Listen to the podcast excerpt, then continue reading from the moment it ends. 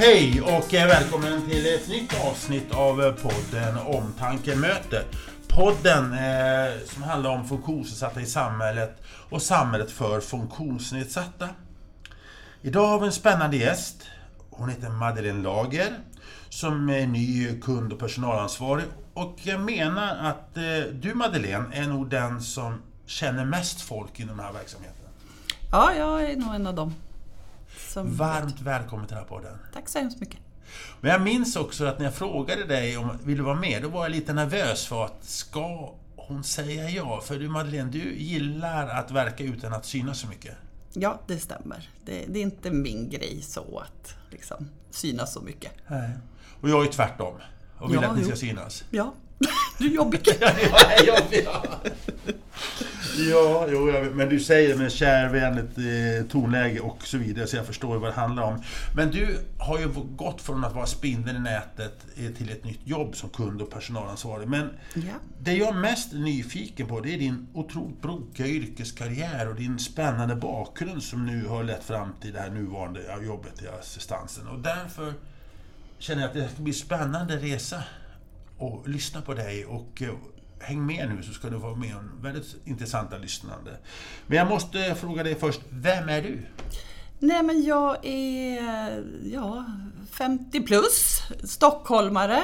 Flyttade ju upp då 2011 till Dalarna. Eh, och eh, har ju bott i Stockholm ja, hela mitt liv. Och eh, från början då, mitt yrkesliv, grunden är ju att jag har varit ordningsvakt i 18 år Ja. i Stockholm. Men jag måste fråga, eh, så jag inte kan komma ifrån, jag måste minnas. För, du kommer från Stockholm, pulsen, storstan, och så flyttar du till lilla Linghede utanför Falun. Det är inte Ja. många som bor där. Hur, hur känns det? Hur funkar det? Nej men alltså det är nog ett av de bästa beslut jag fattat i mitt liv. Att flytta. Eh, min son var ju, vad var han då? då? Han var 12 när vi flyttade upp. Och eh, nej men komma ifrån det här stressiga livet i Stockholm till den här lilla byn. Och en liten skola för min son och inte det här att man måste stressa, det är tunnelbana, det är pendeltåg som ska hinnas med.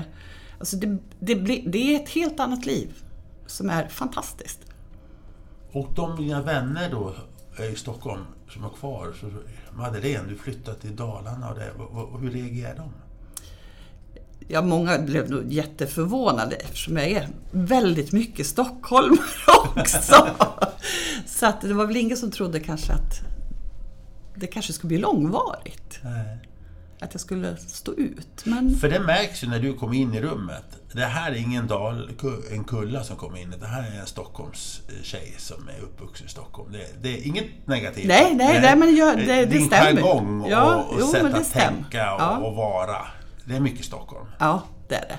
Och jag har ju kvar mina föräldrar i Stockholm och min dotter så jag är ju ofta nere. Och det kan jag tycka är kul att åka ner och stanna några dagar och få pulsen, för jag behöver den också. Men du, när du åker ner, var någonstans börjar pulsen komma? När börjar du känna att eh, nu, nu börjar det liksom, är nära Stockholm? Centralen. Ja, det är centralen. det Ja, är centralen. Ja. Då börjar det direkt. Jag, jag känner, om jag åker bil, det är en av de första eh, lyktorna på motorvägen. Där känner jag, ja nu, börjar, nu är vi där.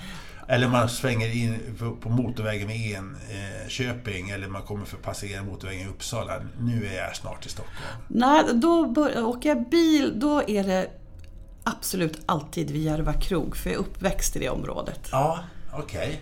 Så att eh, där börjar jag känna, nu är jag hemma Ja, ja. på ett sätt igen. Och det var där jag tänkte, tänkte fråga dig först. Eh, Du är Järva, det är norr om Stockholm som är... det- Uppväxt i Solna, Ulriksdal. Ulriksdal, ja. Vad var du... Vad, vad var det för bakgrund du hade där? Vad gjorde du? Vad för familj? Du, din ungdom i Stockholm, vad minns du? Eh, ja, nej men eh, jag är ensambarn. Eh, vi bodde först i ett område som heter Bergshamra.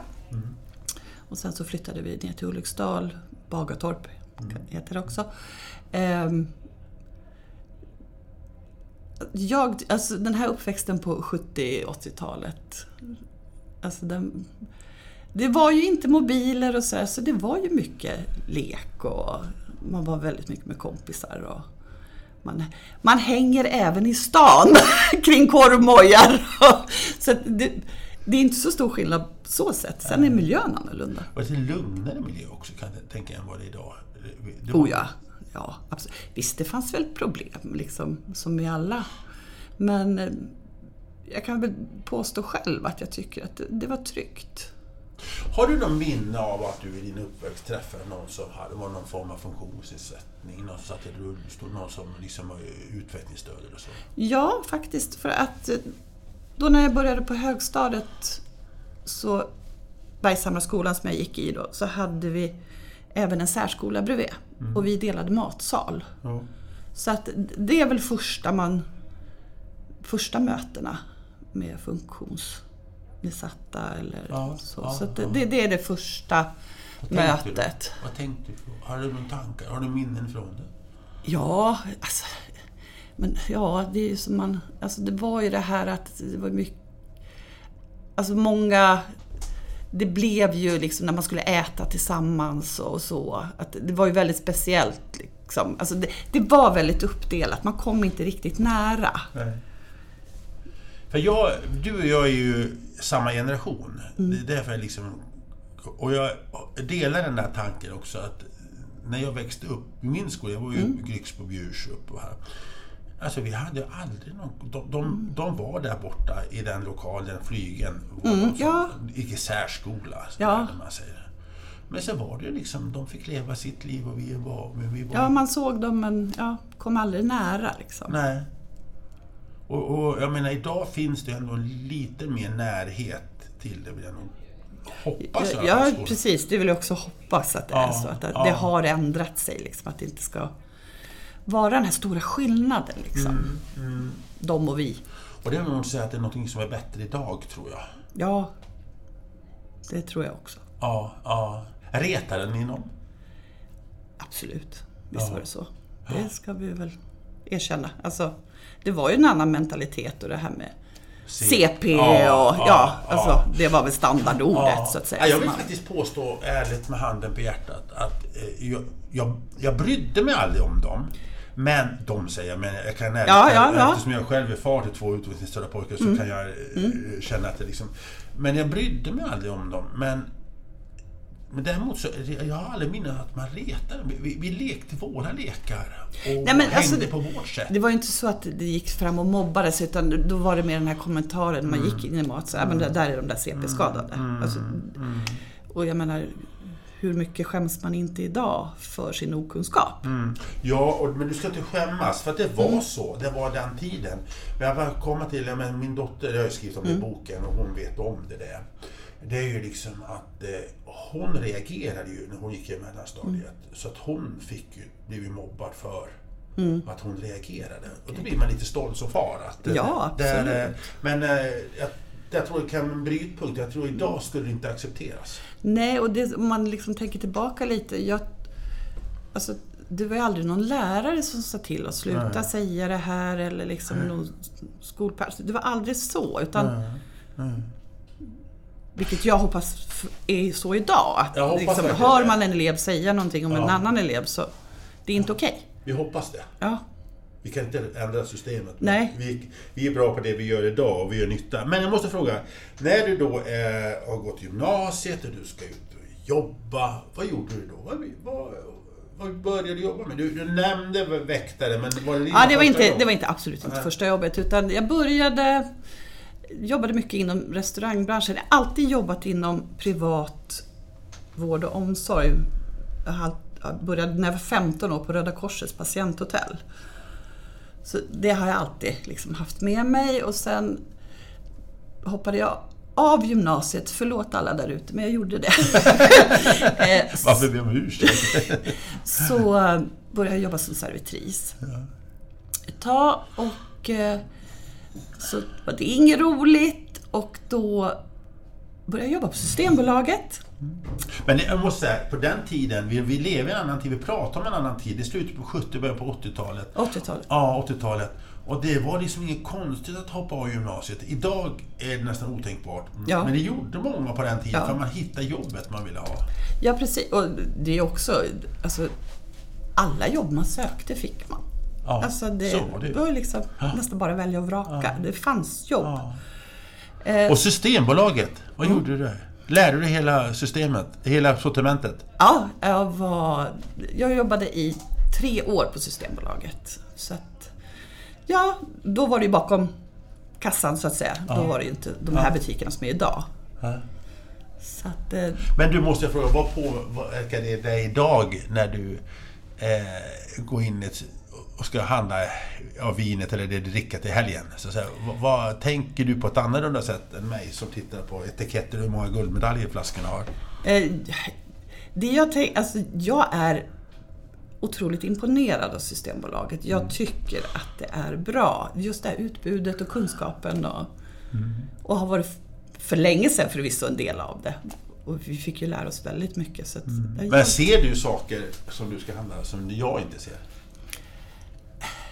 Kanske, jag vet inte riktigt.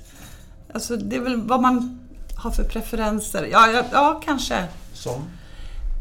Nej men att jag tittar väl mycket på alltså, länder och hur det är upplagt i butiken kanske. Ja, och, sånt, liksom, ja. ja. Att, hur man hittar i en butik. Ja, jag har ju börjat titta när jag ska köpa helgvinet att eh, hur många såna här guldmedaljer har de på flaskan? Och tänkte jag, då kan det inte vara dåligt vin i alla fall. Nej. Vad gjorde du efter det då? Efter tre år så då? Nej men då kom det här bananskalet in som ordningsvakt på dåvarande ABAB. Det var ett bananskal in där. Och där tror jag vi har fått, nu får detta med eh, jag har en känsla idag när vi jobbar på omtanken att eh, man sätter sig inte på dig. Man, du, du vet vad du vill. Du, du har stort hjärta och stort empati. Men du, har, du, du är bestämd. Du vet vad du vill. Ja, du, ja. Du, du är väldigt... Eh, alltså, och nu menar jag mer, mer en komplimang. Självsäker, du tror på dig själv och du har självförtroende. Ja, jag har jobbat mig, alltså visst svajar det ibland, men mycket jobb. Ja. Men du, hur var det där med vakteriet? Eh, Jag började ju 91 eh, och eh, började som ordningsvakt på ambassadsektionen. Och Det här var ju under Gulfkriget. Just det. Det hade ju Det var då Irak gick in i Kuwait och sen USA skulle Precis. återta. Så att jag jobbade på amerikanska ambassaden hela 91 fram till sommar 92. Gjorde jag. Så då satt man utanför ambassaden i det här guardhouse som Ja. de har då. då. Ja. Eh, och eh, Hur var det? det var spännande, otäckt, roligt, eh, givande och eh, någonstans så, jag menar jag var så ung och eh, förstod, men alltså det var väldigt giva, alltså just det här att få vara med i någonting som jag idag förstår var ganska historiskt. Liksom. Så, att, Var du otäckt? Var du rädd för attentat? ja, vi blev bombhotade väldigt ofta. Det blev ni ja. Mm. Det blev vi. Så att, Men det var ju inte som under Vietnamkriget, det stod ju liksom tusentals människor ja, det var ju demonstrationer. Det var ju väldigt avspärrat Ja. kring ambassaden. Den ligger ju ute på Djurgården. Ja. Och just då går det att spärra av då Strandvägen och den biten. Så det var ju väldigt avspärrat. Jag menar, även om jag var en liten ensam vakt med en liten revolver så var ju liksom... Du hade vapen? Jag hade vapen. Jag hade en revolver. Jaha, du hade det. Så det hade man. Jag tänker på det, hur det ser ut utanför, ryska ambassaden idag. Det är ju extra vakter och Ja, varje dag. så att... Eh, Hur Det- var det att bära vapen? Det, det, är, det är inte många som har gjort. Utanför om man inte är varit polis. Det var, alltså det var ju verkligen strikta regler. Ja. Eller är ju fortfarande idag. Men alltså det, det var liksom bara det här att det ska finnas en trygghet för dig som ordningsvakt och att skydda objektet. Ja. Men du fortsatte sen? Ja, eh, Sen har jag hoppat runt på massa ambassader. Jag tror jag har varit på, alltså jag jobbade på turkiska, jag jobbat på tyska, israeliska. Du måste... Ja, skjut, jag tänkte fel årstid. Ja, fortsätt, fortsätt. Ja. Eh, så jag har hoppat runt bland olika ambassader. Finns det någon ambassad som har varit mer spännande, givande, positivt att jobba än någon annan? Ja, men då måste, alltså, nej, alla har varit liksom spänna, alltså, spännande Var det någon, någon som var mer otäck?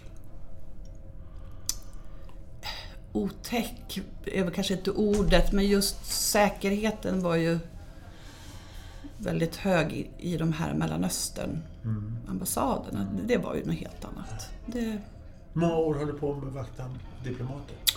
eh, ska vi se, 91. Eh, det höll jag på med fram till jag fick min dotter 93. Det var ett, ja, precis. Och så något år, nej men 94 för jag gick tillbaka ganska tidigt också och jobba. Sen eh, gick jag över på personskydd. Så du har varit på det också? Ja, Okej. och då var det ju 90-talet där också och då var det ju regeringsmedlemmar och riksdagsmedlemmar då. Men det, men det var väl Säpo som hade väl Ja, så de har ju närskyddet? närskyddet, ja men personskydd så att säga så här, då, då är man vid bostaden. Ja. Ja eller fritidshus ja, eller vad det nu kan vara. Så då har man det yttre så att säga. Men det är politiker vi kände igen, så vi kände igen. Ja, det var Ingvar Carlsson och det var Carl Bildt och Sten Andersson och ja, vem var det mer? Hejade de någon gång? Absolut, Ingvar Carlsson, en fantastisk man. Otroligt rolig. Honom har jag spelat fotboll med. Ja, och han är aktuellt nu med en ny bok. Ja, Eh, men, men du, eh, han ger så ett himla fint intryck. ja. Och han hade ju då även den privata bostaden, sen hade han då statsministerbostaden och då var den då på Slottsbacken 2, mitt mot slottet. Så där hade man då ronderingar i det här otroligt läskiga huset, där går ronderna och sådär. Men så när man har gått ronden så frågar han, var det lika otäckt idag? Ja, vill du ha kaffe? Ja, tack. så att, ja. Hade någonting med några kungligheter att göra? Ja, det har jag också haft. Jag har stått eh, utanför, jag har bevakat prinsessa Madeleine och Carl Philip på deras skolor. Ja, just det. gjorde jag ett halvår. Ja.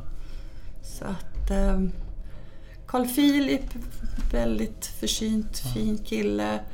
Madeleine har spunk Ja. och tuff tjej. Och jag menar, hon var inte gammal, hon gick ju i tvåan tror jag. Men det har man väl sett hela hennes liv, att det är nog den som har varit vild, den mer vilda av de tre. Ja, ja. Mm. Ut, om man uttrycker mig lite artigt, så att säga. Den biten, eller hur? Ja, ja, ja, absolut. Det har man, för.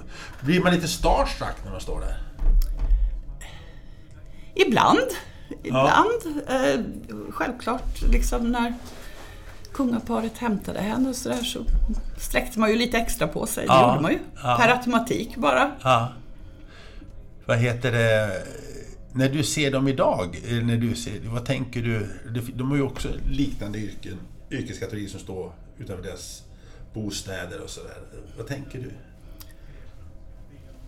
På vakterna Ja, du? ja, det yrket, de som står där, det har jag också stått en gång till. Ja, och eh, jag tror inte folk förstår hur långa passen är och hur mycket man står och bara Tråkigt. Ja, ja det, det kan vara väldigt, väldigt tråkigt för passen är oftast 12 timmar långa. Ja. Jag menar, det har vi inom assistansen, men förhoppningsvis då gör man Ja, lite mer. Men stå på Strandvägen i 12 timmar och bevaka ett hus kan bli Det- väldigt det- tråkigt.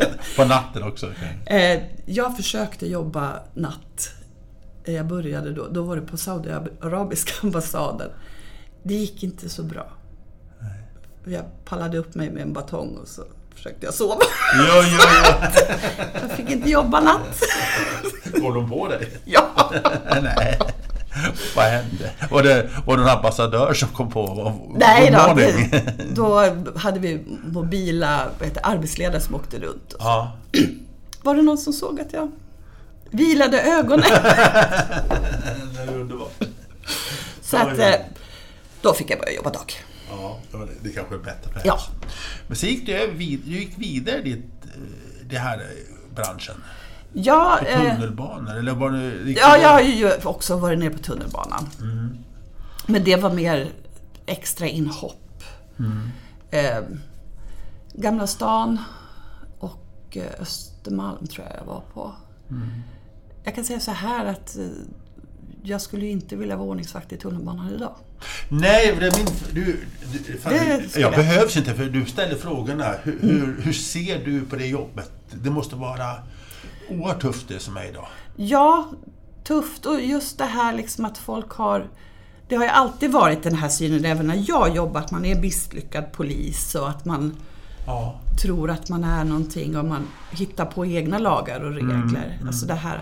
Och nu med alla mobilkameror och liksom i trycket och just att våldet har eskalerat. Men vad tänkte du, den här senaste domen här som de här två väktarna så kanske du har sett Ja. som... Eh, jag har ingen åsikt, jag kan inte liksom, men kon- konstatera att de har blivit åtalade för att det var en i ett gripande som en som dog. Ja. Vad tänker du när jag hör, ser en sån sak?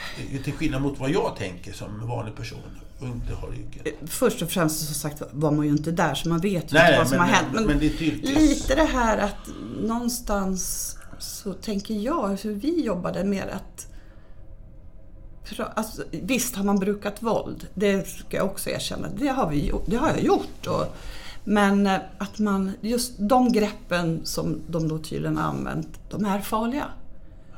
Och kan du inte hantera dem, låt bli. Har du en annan respekt för väktaryrket än vad till exempel jag som inte har den bakgrunden och kunskapen? Ja men det Ja. tror jag. Alltså det har jag. Jag vet Ja. hur det är att stå och bli spottad på och kallad. I det ena och det andra? Ja. Orden bara. Mm. och just det här att man gör sitt jobb i en uniform och det är ju och som ordningsvakt är du ju polisens förlängda arm. Då har du liksom... Men hur sjutton reagerar du om jag är full och du kommer att eh, Hansson skärp dig nu, nu, nu ska du ut härifrån och jag kallar dig för onämnbara saker och ja, du- förstår vad jag menar, ja. jag vill inte nämna det här för jag är väluppfostrad. Men i alla fall ibland. Men eh, hur, hur reagerar man som vakt då? Någonstans är det ju en människa någonstans. Får ni Pratar ni av i fikarummet? Har ni officiell debriefing eller hade ni någonting sånt på den tiden? Nej men då satt man väl som sagt var i fikarummet och pratade och så. Nej, inte något liksom just något professionellt så men mer det här att det tog flera år men det har jag faktiskt pratat om ute i assistansen här att det folk ser är uniformen. De ser inte människan som har uniformen på sig. Att man lär sig stänga av. Att om någon står och svär och spottar på en så är det inte Madeleine. De står, alltså, det, det märker man, det är inte så. Eh, och jag tycker att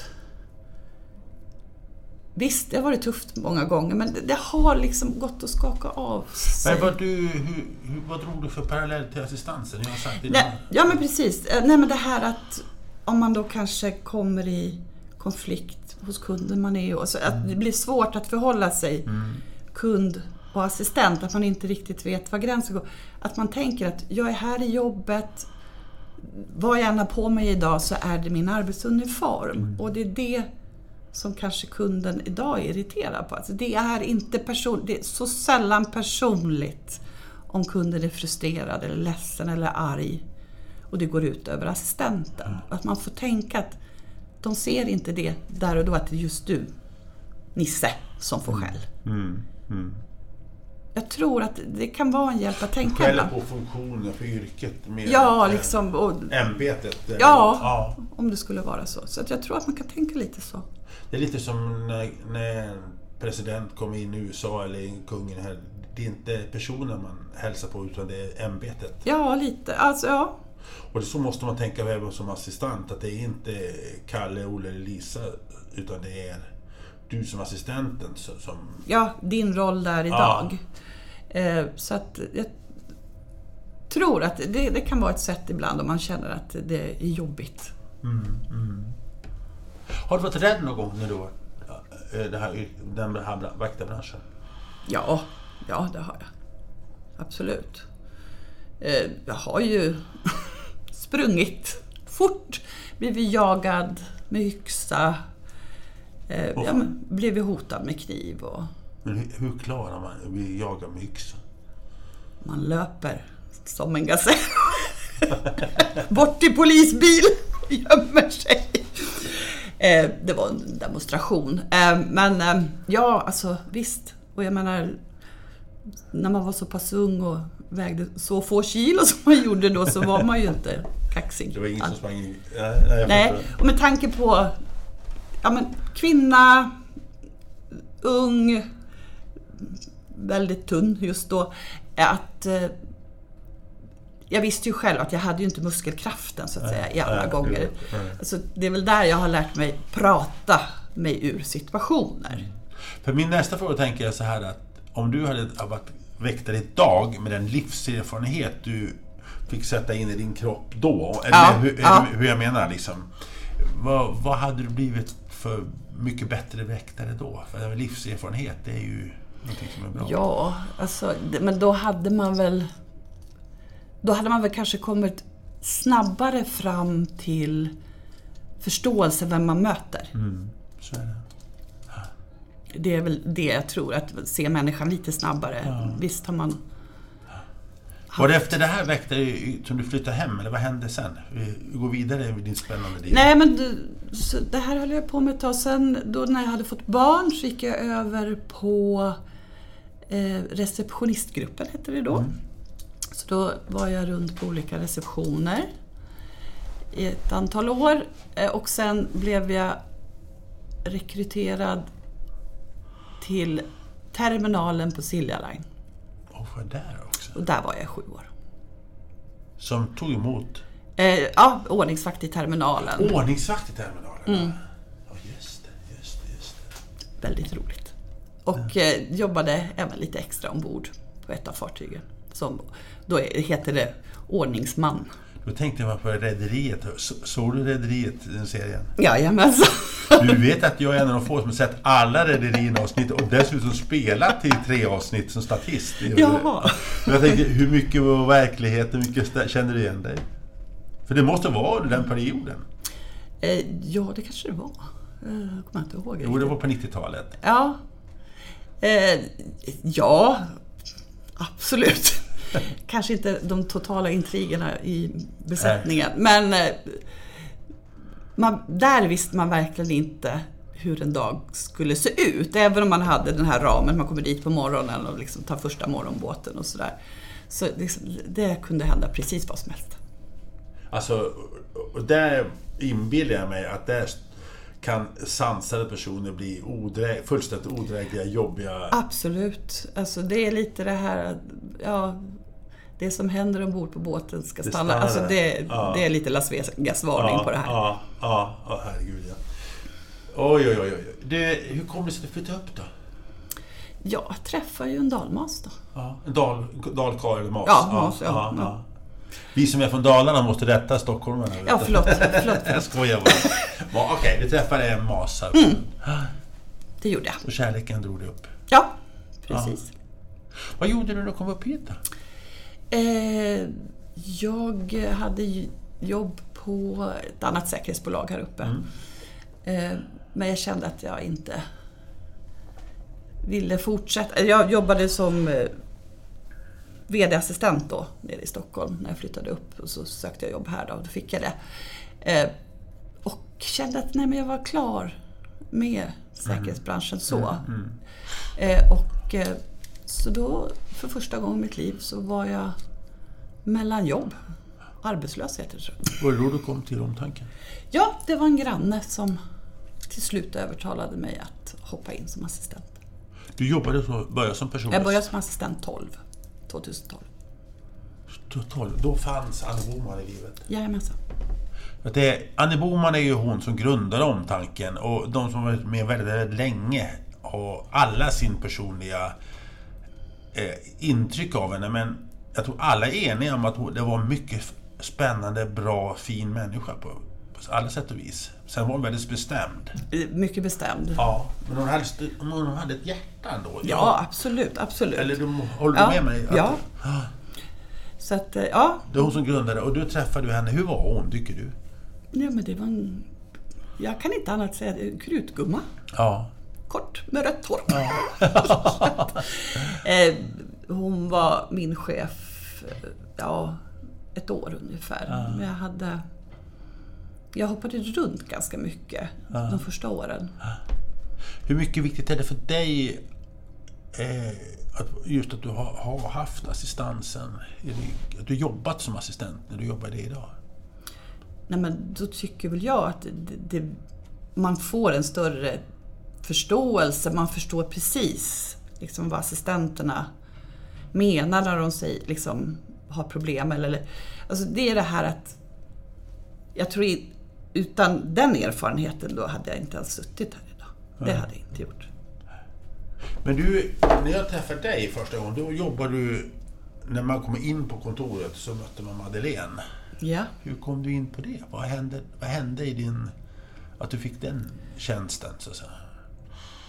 Nej men då hon som hade min, min förra tjänst Ja. innan mig, Ja. hon slutade och då bestämde omtanken att de ville rekrytera internt till den tjänsten. Mm. Så den eh, annonserades ut på hemsidan. Och då sökte du Då sökte jag. och fick den. Ja, Och, eh, för det måste ju vara en enormt spännande tjänst, för att där är ju där man känner alla. Ja, oh ja. Alltså, det är egentligen den bästa tjänsten. Varför det? Nej, men just det här att du får kontakt med alla, det, det är så otroligt givande och kul. Och just att men jag vet verkligen vilka alla är. Ja, Och nu är det Karina som får den... Carina Elins, ja. ja. precis. Att hon har den möjligheten Ja. att lära känna alla. ja för att det- jag tänkte på det, herregud. Ja, När ni, när ni satt och pratade och, och funderade, och jag var ny här på omtanken, att hur kan hon hålla koll på alla människorna? Ja, nej, men det är ju att man bemannar och man sköter, alltså när folk ska beställa. Så, det blir liksom så många olika funktioner man har kontakt med Får folk. du, får du, mycket, får du mycket klagomål och kritik på den rollen?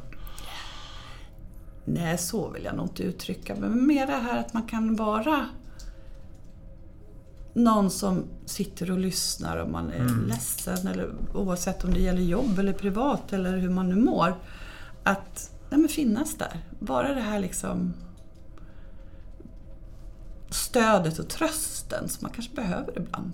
Och det kanske bara räcker med att jag hör vad du säger, jag förstår att du mår dåligt.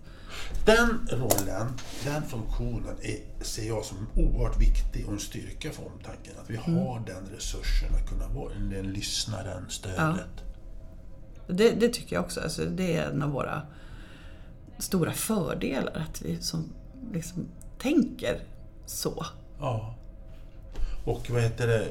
Jag hör, jag kan inte förstå, men jag kan ana och jag tar till mig och pratar, jag finns. Det är det som är omtanke. Ja, att man bara finns. Men då tänker man så här... eh, Återigen det här att ta med sig det hem. Hur mycket tar du med dig de här tankarna? När du åker hem och du slutar en helg. Hur mycket funderar du på det? Jo, men ganska mycket faktiskt. Det är ju liksom att... Nej, men alla ska må bra. Och jag menar, det är inte bara att folk ringer och man är ledsen eller man behöver stöd och sånt. Utan det är också jätteroligt någon ringer och talar om att Nej, men jag har blivit mormor, farmor, farfar. Eller vi har köpt hund eller det har kommit en bebis. Alltså, det är... Alltså, det är ju också jätteviktigt. Och kanske bara få ringa och berätta det för någon. Ja. Du är väldigt, och nu säger jag med respekt och vänlighet, men du, är- du har mycket känslor när du pratar. Ja, ja, ja. Du må, väldigt lätt till tårar Det- utav känslomässiga skäl. Ja, det har jag. Det, ja, Var kommer det ifrån? jag vet inte. Alltså, Hade du det som väckte då? nej. Det, hade Kommit med åren? det har kommit med åren. Jag vet inte. Um, nej, men det är väl det här att man... Skillnaden liksom... Det här är... så- Som ordningsvakt så är det ganska hårda värden, bestämda regler, så här ska det vara. Och du får inte göra så här. Här är det ju tvärtom, det är de mjuka värdena man ska liksom se till att alla har det bra och så är det inte bra just i stund eller så, alltså, eller så är det jättebra, då blir jag, grinar jag för det. ja, för det, det, ja, jag menar, för jag märker att du, du har en stor empati. Ja, jo, men det, det har jag. Och det, det är väl också en grund ifrån... Ja, mina föräldrar är också väldigt omhändertagande. Och, Men det här livet som med funktionsrätta, med assistans, med eh, kund, våra kunders och deras utsatthet och anhörigas oro och sådana saker. Det är en helt annan värld du kommer in i än från väktartiden. ja, ja, oh ja. Hur många år var det inom den branschen, väktarbranschen? 18. 18 ja. En helt annan. Ja, ja, oh ja. Och, Vad, vad var största känslan när, när, när det blev så? Ja, men det var nog första året just det här överväldigande att man vill... När man förstår liksom vad, vad som krävs för att få assistans och hur utsatta de är, så att säga, att man liksom kämpar mot Försäkringskassan, kommuner och alla möjliga instanser. Att man är, man är en liten människa som vill att men det här ska ju bli bra. Alltså, det var väldigt överväldigande känslomässigt att förstå att oj, nu är jag en del av det här. Har du fått mycket tack? Ja, det, ja, gud, det, sånt där kan du inte fråga. Herregud. Ja, inte vet jag, jag tror det. Nej, men nu blev du jobbig. Du går lite för jobbig, ja. Ja. Men det är det jag är till för. Ja, men det är ju, vad jag menar med det, det är ju just, just att det ni gör, eh, Eh, man kommer in på kontoret, med, tidigare mötte man dig, nu möter man Carina Elins och framförallt ni, alla ni kund och personalansvariga. Ni hjälper ju människor och, och skapa ett liv och skapa ordning och reda och, till kunder och deras anhöriga. Det är de som är... Och där måste, det är en ganska spännande fråga. Liksom, möts ni också av tacksamhet? Jo, men det gör vi. Men det, då vill jag vara väldigt tydlig med, jag tycker inte att det är någonting vi faktiskt ska förvänta oss. Just det, det är bra. Du är, det är ditt, vårt jobb. Ja, Ja. alltså att, självklart är det roligt att få tack och en kram för att man har gjort någonting. Men jag vill inte att någon ska känna att de står i någon slags tacksamhetsskuld Nej, eller nej, nej, liksom... Nej, alltså... Jag, jag vill, varför jag ställer just den frågan, det är också att visa hur viktigt jobbet är. Att det, det, det... Den här branschen, omtanken, vi har en, en assistans vi ska leverera, vi ska hårt på oss själva att det ska vara assistenter som kommer till kund varje dag och det ska fungera. Ja. Och fasiken ta oss om det inte fungerar. Det, det vet jag. Men, men just det där tacksamheten. Ibland så ser man kanske i ögonen att ja, vi, det är nog bra det vi gör. Liksom, det är viktigt. Ja. Är Det, det var dit jag ville komma. Att, eh, Ja, men det räcker med att se en glädje i ögonen. Alltså det behöver inte vara de här orden. Att tack, vilket fantastiskt jobb. Utan mer det här att nej, men det här gör vi tillsammans. Och för mig är det jätteviktigt att ja, mina grupper, vi är tillsammans. Det är inte jag på kontoret eller kunder för sig eller assistent. Vi är, det- det är ett team. Varje grupp är ett team med mig. Jag ingår i deras team. För det är deras team där jag får vara men ni med. gör skillnad. Ni, ni gör skillnad. Det är väl dit jag ville komma. Ni gör ju faktiskt Vi det. hoppas det. Ja. Men du, sen sökte du jobbet och fick eh, som kund och personalansvarig. Ja. Ett, vad är det, knappt ett år sedan? Ett år, halvår sedan? Va? Mars. Mars till och med. Jag blev- jag blev också- Ja. Helt, helt nyligen, ja. Ja. Var det nästa steg för dig, eller vad tänkte du? ja, alltså jag har fått liksom frågan förr, men jag har inte känt mig redo. Jag har inte Men känt vad att... gör en kund och personalansvarig för de, för de som inte förstår?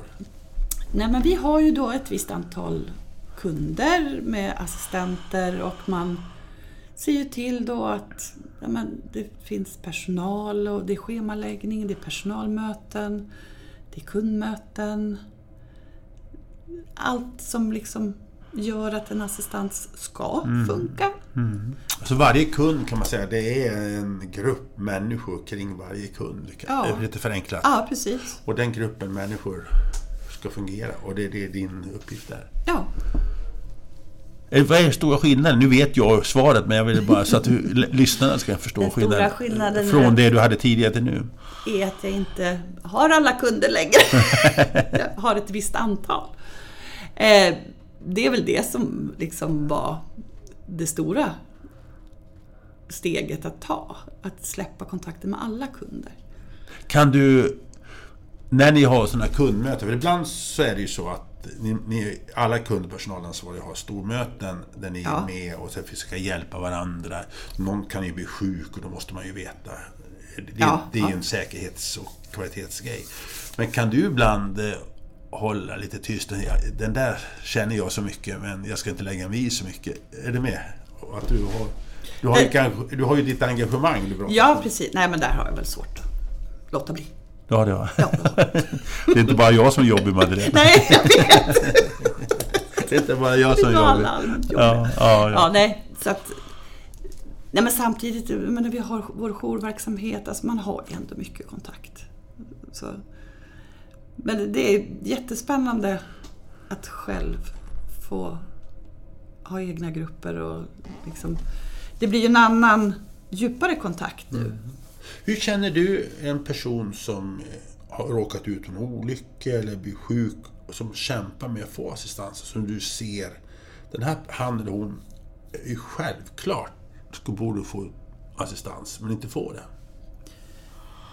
Ja, men, alltså det är ju den här, man blir ju frustrerad på orättvisan och byråkrati och allt. Alltså, det gör ju ont på riktigt. Att inte liksom kunna komma vidare eller liksom stötta. Känner man sig otillräcklig? Ja, absolut. Det tycker jag. Hur mycket, eh, jag misstänker att du tar mycket med tankarna hem. Ja, jo, nej, men, ja det, det har väl inte slutat. Absolut inte. Utan man- Är det nyttigt? Att Nej, det är det inte. Men... eh, Ja, men det... Jag vet inte. Alltså, det är jag. Det är jag. Jag är sån. Men jag har väl lärt mig att, att det tar inte över. Men hela min tillvaro. Och så hur, har det hänt att familjen har sagt att kom igen nu, var här och nu? Ja, absolut. Självklart. Eh, nej, men alltså, jag har, det har ju också de här åren gett mig erfarenhet att ja, vissa saker, det är ju bara att släppa. Det går liksom inte. Vissa saker går ju faktiskt inte att lösa. Den tuffa, jag ser att den tuffa Madeleine Lager eh, på 90-talet i Stockholm med, eh, nere i tunnelbanan eller utanför ambassader och personvakt och, så vidare. Mm. Med den nu väldigt känslosamma, inget negativt att säga det, det, det är en väldigt kontrast. Ja, person. men det, det är det. eh, kan den tuffa tiden hjälpa dig till att du också vågar idag visa känslor som du gör? Att du, du tror på, du litar på dig själv som människa? Ja, Jag- men det, ja, det tror jag. Jo, men det är nog så. Och just det här att man liksom har blivit tryggare i sig själv och att man har tagit beslut ensam i svåra situationer. Och sen så tror jag mycket är ju att man har haft så otroligt mycket kontakt med olika människor under en så lång tid. Att bemöta, läsa av. Men vad är din största tillgång i väktaryrket som du har idag? tillgången ifrån väktare Ja, här. ja. Nej, men jag tror att det är just möten med människor, att man kan läsa av liksom, själva situationen, att mötas på rätt sätt. Vad gör du när du inte jobbar? Vad gör ni att jobba? Eh, nej, men vi är väl på vid vårt fritidshus. Eller så åker jag ner till Och Stockholm bara till mina... Stock, Stockholm, ja. För barnbarnen, Barnbarn. Ja, barnbarnen har ju kommit. Ja, precis. Ja, Så att, nej men det är familjeliv och ja, vänner. ja jag förstår vad Det- du menar. Jag förstår vad du menar. Så, så att det är... Du, assistansen om fem år, hur kommer den se ut tror du? Oj. Och Ingen vet, så du... du Nej, precis. Du, kommer, säger, du, kommer, du behöver liksom inte vara rädd att svara rätt eller fel. Nej, jag vet inte. Jag känner att... ehm, att jag, jag kan inte riktigt svara. Jag hoppas att eh, det, det har blivit eh, mer självklart att behöver man assistans så ska det vara lättare att få. Det ska inte vara de här långdragna. Att det har blivit mer ett mer oljat hjul i så att säga byråkratin och Känner du också att eh, omtanken med många andra bolagen också lärt sig att man gör rätt och riktigt? Liksom att det finns ju många, jag brukar kalla det för Svarte Petter-bolag, säger jag till, mig, som inte gör det. Men att här finns det ju ändå en am- verkligen hög ambition att göra rätt och riktigt. Ja, alltså, Har vi kommit längre i det, så att säga? Det tycker jag. Det tycker jag i alla fall.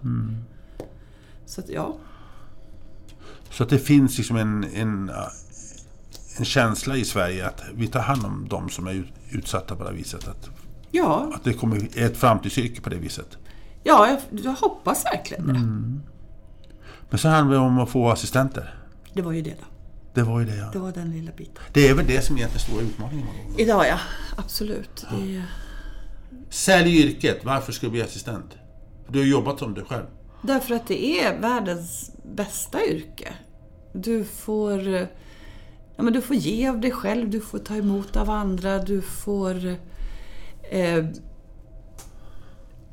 stöda, eller stödja, förlåt, eh, någon i sin vardag att få ett, det liv som man vill ha. Alltså jag tycker, alltså det, jag tycker det är så självklart att bli personlig assistent. jag Sen eh, jag pratade med en av mina pojkars assistent igår. Vi hade lite om livet och satt och ganska... Och, pratade. Eh, och han sa ju också det här med att du kan kombinera ett givande dess och så på jobbet men också du kan ha liksom bra scheman som du kan ta hand om din familj. Och du kan, Absolut. han sa att eh, jag hade inte kunnat varit lika bra pappa om jag haft ett 9 till 5 jobb fem dagar i veckan som jag nu är som assistent. Nej, det är ju fördelen med dygn och så. Att man, man får luftigare Ja, fritid. Så att och säga. alla Alltså, vill ju ha kvar dygnspassen. Ja, absolut. Till och med kunderna. Ja, ja, ja. Så att, det, det är så mycket... Och dygnspassen är, det är för de som kan jobba ett helt dygn. Ja, precis. Nej, men det är just det här att också... Ja, men I den här perioden av året, att det blir så frihet att komma ut och man kan göra mycket. Alltså, men jag tycker att det är ett jobb som har ju alldeles för låg status, självklart. Men alla ni där ute som jobbar hos oss och överhuvudtaget i andra bolag, alltså ni ska vara så stolta över er själva för ni gör ett fantastiskt jobb. Och klappa er själv på axeln och säga att jag är bra på det här. Det vill jag verkligen. Liksom, alltså, det, är, nej, men det är det bästa jobbet. Ska vi ta det som avslutning på den här podden? Tack Madeleine för att du ville komma hit. Tack själv. Och jag som tackar heter Anders Hansson och jag vill också tacka er lyssnare för att ni har lyssnat på hennes spännande historia från då till idag. Och som sagt var, ni, många av er som jobbar assistenter, ni har det världens bästa yrke. Eh, vi kommer tillbaka med ett nytt avsnitt eh, senare. Eh, när det blir, det får bli en överraskning. Och eh, fram till dess så hoppas jag att ni har det bra i sommarvädret. Och eh, ha det så bra så ses vi senare. Hej då! Hej då!